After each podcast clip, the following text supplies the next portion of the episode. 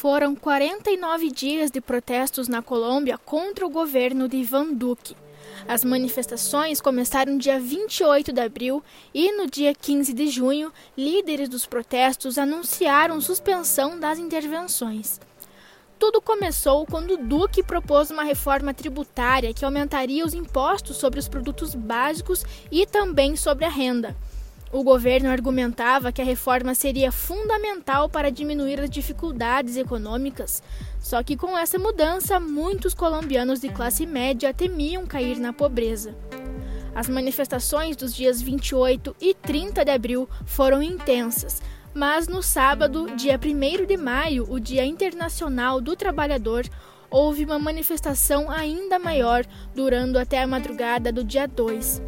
Após quatro dias de protestos, o presidente disse que iria retirar o projeto de lei, mas isso não foi suficiente para que o povo parasse de protestar. Outras pautas começaram a surgir, como, por exemplo, a violência policial no país e a pobreza. Steven Aria, de 29 anos, que mora em Cali, na Colômbia, contou em uma entrevista feita em maio como estavam sendo os dias no país. As manifestações na Colômbia estão acontecendo porque o povo se cansou de muitas injustiças da parte do governo. Eles seguem dizendo que cumprem com todos os protocolos, respeitando os direitos humanos, mas o que estamos vivendo é totalmente diferente. De acordo com a ONG Human Rights Watch, foram relatadas 68 mortes desde o início dos protestos. Até o dia 9 de junho, foram confirmadas 34 mortes no contexto das manifestações. Steven diz que o povo quer protestar pacificamente, mas acabam encontrando bloqueios por parte da força pública. Nós queremos manifestar de maneira pacífica, mas acabamos nos encontrando com bloqueios por parte da força pública. A polícia chega com gás lacrimogêneo e tanques de guerra para dispersar pessoas. Isso é o que sempre aconteceu aqui e em outros lugares. Mas nessa ocasião, não pensaram em fazer isso. Simplesmente pensaram em disparar com balas, com munições de verdade, e dispararam diretamente nas pessoas para buscar uma forma de intimidação, para que as pessoas fossem embora e não protestassem protestassem mais. A ONG obteve informações que indicam que a polícia matou pelo menos 16 manifestantes ou transeuntes com munição letal disparada por armas de fogo.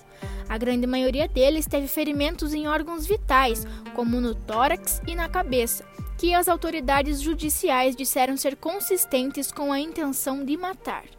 Pelo menos uma outra vítima morreu em decorrência do espancamento e três outras devido ao uso inadequado ou excessivo de gás lacrimogêneo.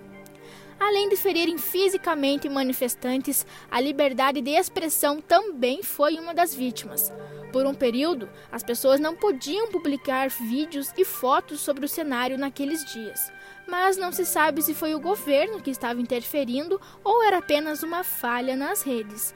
Steven foi uma das pessoas que tentou publicar e não conseguiu que se passou durante os dias mais duros de violência, dos protestos e dos enfrentamentos da polícia com manifestantes é que quando aconteciam essas coisas, todos mostravam por transmissões ao vivo através do Facebook. Aqui em Cali, por exemplo, nós fomos afetados com o corte de energia elétrica. O sinal da internet caía, era muito deficiente ou nula. Eu sou uma prova nestes dias. Tentei transmitir ao vivo na hora em que estavam atacando as pessoas, mas não pude escrever nenhum título nenhuma palavra sobre violência, nada, absolutamente nada. Então perguntei a outras pessoas que tentavam transmitir em outras zonas da cidade e me diziam que era impossível transmitir. Não podia publicar qualquer foto, nem que não mostrasse violência, simplesmente alguma frase contra o governo. A população colombiana não começou os protestos neste ano.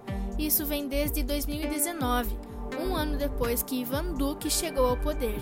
Em 2019, a manifestação era a favor do ensino público gratuito, rejeição da corrupção e outros motivos que tinham relação com o governo. Os protestos deixaram quatro mortos e 500 feridos. E em 2020, o foco das manifestações foi a brutalidade policial no país. Durante os dias de manifestação, 13 pessoas morreram na capital e arredores, a maioria jovens entre 17 e 27 anos que foram baleados.